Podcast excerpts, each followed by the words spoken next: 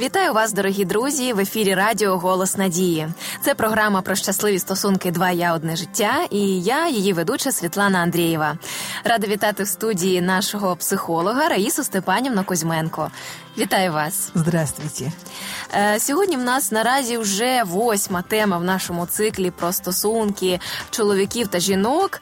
Ну і звичайно ж, коли е, стосунки покращуються, а на восьмій темі мені здається, ми вже багато чого обговорили.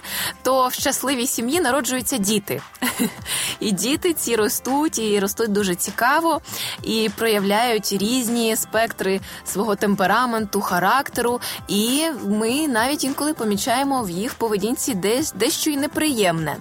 Сьогодні хочеться поговорити про таку тему, як обман, дитячий обман. Чому він виникає, які для цього причини? Адже здається, дитина ще маленька. Ну що вона там вже собі розуміє і для чого її обманювати?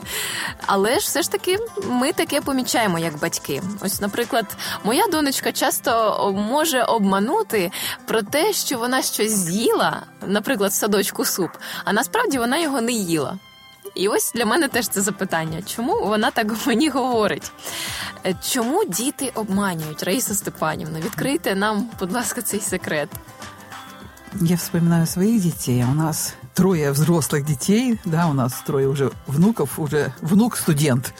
Так что, mm-hmm. вот, э, и на что хочу обратить внимание, что обман может быть неосознанный и осознанный. Mm-hmm. То есть, когда человек понимает, что обманывает. Неосознанный, вот ребенок особенно, это когда какие-то свои фантазии, он о чем-то настолько мечтает, что он сам в это верит. Я просто вспоминаю, когда наш сын был маленький, вот он только пошел в школу шестилет, шестилетний, а учились две старшие сестрички. Вот. И вот на два года старше наша средняя дочь была.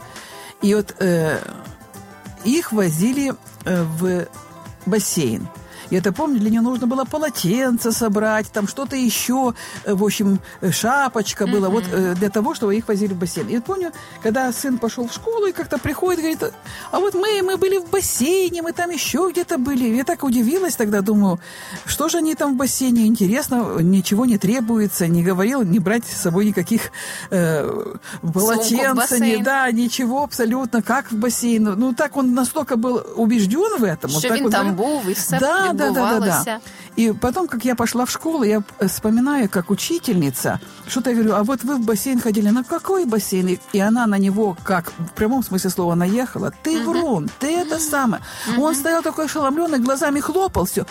Це вже був шкільний вік, так? Это было 6 лет. Перший класс. Э, и я потом только поняла, во-первых, в этом обмане не было никакого смысла.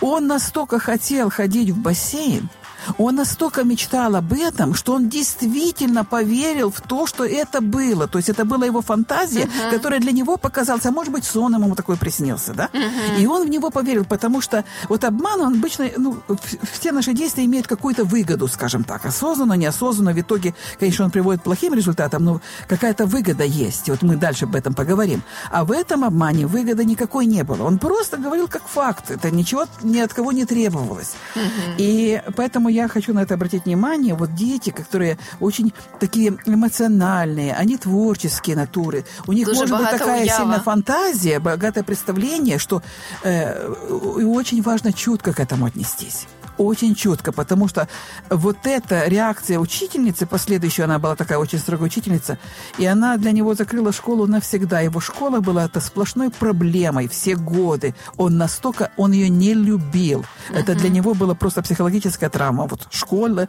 на долгие годы. Так вот из-за такого отношения. Отримав. Да, да, потому что он так себя там чувствовал. И вот осознанный страх. Э, Ой, простите. Обман. Осознанный uh-huh. обман – он идет из страха, когда ребенок боится сказать правду. Угу. То есть вот ему сказать правду это чревато какими-то последствиями. И он, это, между прочим, у нас взрослых. Вот мы смотрим на детей. Давайте будем глубинно честными. Мы всегда Вмыкаем честные или все. нет? Или все-таки мы иногда тоже где-то увиливаем от чего-то, да, вот разными такими способами и недостаточно искренне честны. И э, ребенок может бояться сказать правду.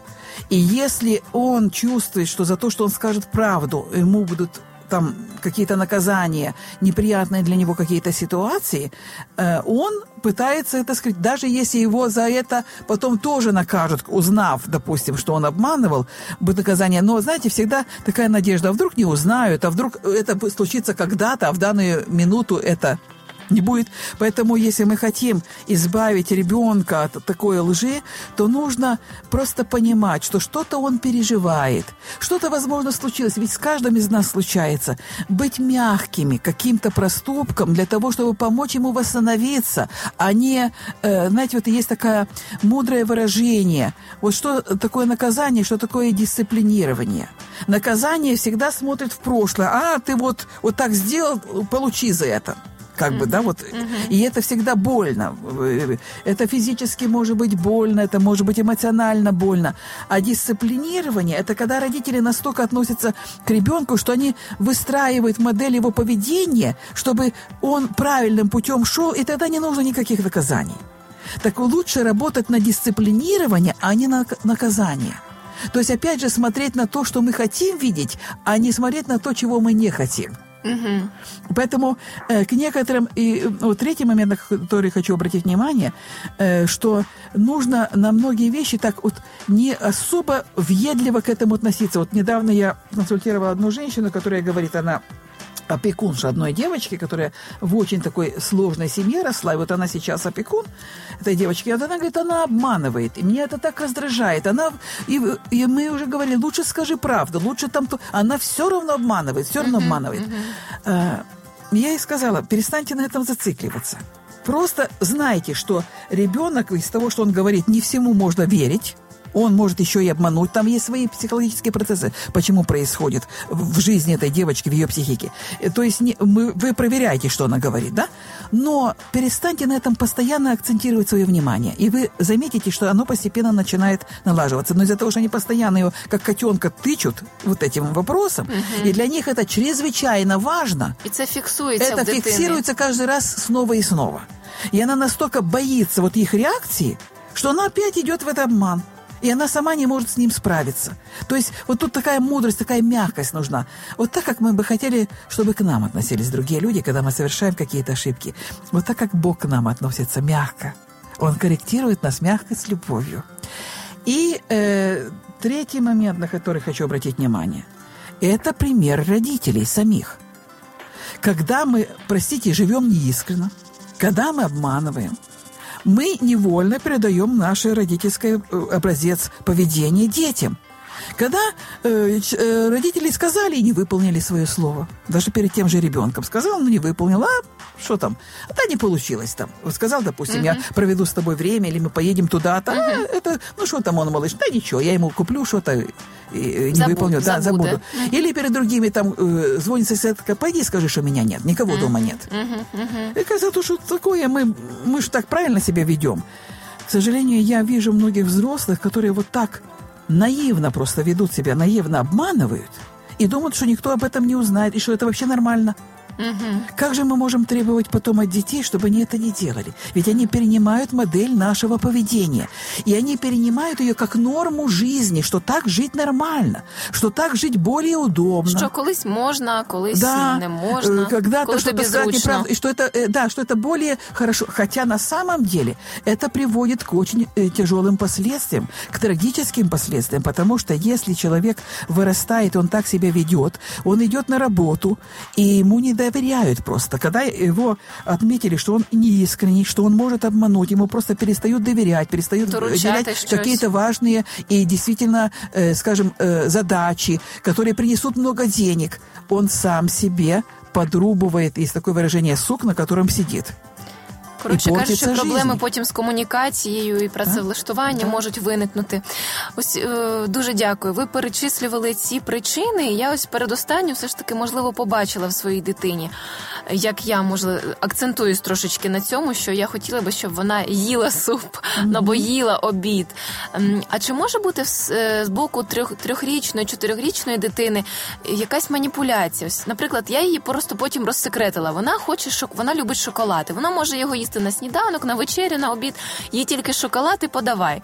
А а я кажу, що шоколад тільки після обіду. Якщо ти з'їси обід, то шоколад буде. Тому вона готова на все сказати, що вона з'їла, щоб вона отримала це. Це можна сказати маніпуляція, чи все ж таки вона обманює, щоб досягти свого? Е, чи здатні взагалі маленькі діти на маніпуляцію таку? Ну, неосознанно, ви знаєте. Mm-hmm. Я Значить, думаю, більше що... той момент, що я все ж таки від неї прошу цього, щоб вона їла суп. Я акцентуюся на цьому. Е, я би вас просила обратиться, найти у Комаровского угу. вот известнейший же специалист угу. по вопросам э, отношений детям и здоровья детей. Э, вот саму эту мысль, он там где-то пишет о том, что нельзя использовать сладкое, вот как вот такой вот стимул, да, вот ага, для еды. Что это помолка. Э, что это ошибка она вынуждена тогда таким путем пойти, потому что она очень это хочет. Я ставлю ее в такую позицию, да, что она да, тільки да. так и може получается, она что только таким путем может это получить. Ага, Поэтому дійшло. это стоит э, изменить в этом схему плане. Цю. Эту схему нужно изменить, да. И э, особенно я прошу вас, не думайте, что она специально манипулирует. Как только эта мысль пойдет, она манипулирует, она там невольно идет недоброжелательное отношение. Угу. Невольно. Она будет, что она не, не понимает, что она э, делает это таким образом. И самое главное, не делаем ли мы что-то, вот посмотреть, почему ребенок, что он отражает мне в моей жизни. Где я веду примерно, вы понимаете, uh-huh. не за шоколадку, но подобным образом, может быть, такое тоже есть. Uh-huh. Потому что что-то почему-то в жизни это пришло, э, как я помню, на э, таком важном тренинге была, и когда одна женщина говорит, ой, мой двухлетний ребенок выносит мне мозг. А тренер сразу спрашивает, а вы кому выносите мозг? А потом подумала, говорит, ну да, Чоловіку. Я своєму мужу, да. А ребенок мені, вона говорить, вот так, все сіяння і жатва. Ясно, є над чим подумати. Дуже дуже вам дякуємо, Раїса Степанівна. Друзі, шукайте причини своїх проблем, вирішуйте їх і вирішуйте їх з Богом. Найголовніше, тому що Господь говорить в приповістях 12.22. Огида перед Господом уста брехливі, а ті, що говорять істину і правду, йому до вподоби. Друзі, я бажаю вам е, правдивого життя і чесності перед самим собою. Це була програма Два я одне життя на хвилях радіо Голос Надії. Якщо ви хочете прослухати попередні випуски наших програм або теми, які є в нашому архіві, заходьте на сайт radio.hope.ua. А якщо ви хочете надіслати нам якісь побажання або ідеї щодо нових тем наших програм, пишіть на нашу пошту 2я собачка і ми висвітлимо їх у наших наступних випусках. Всього вам найкраще найкращого.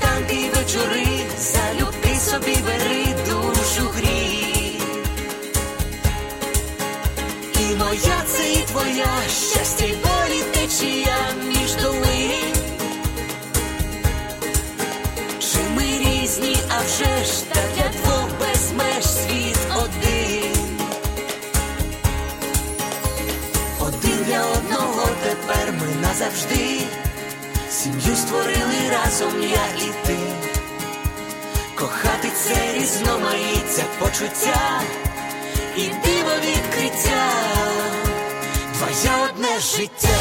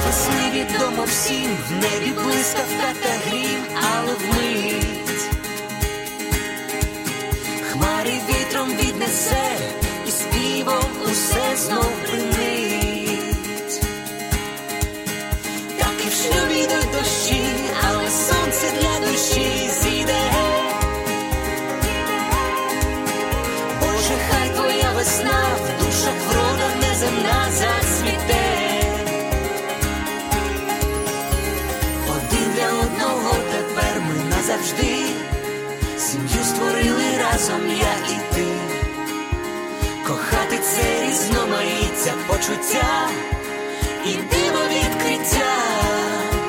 Твоє одне життя.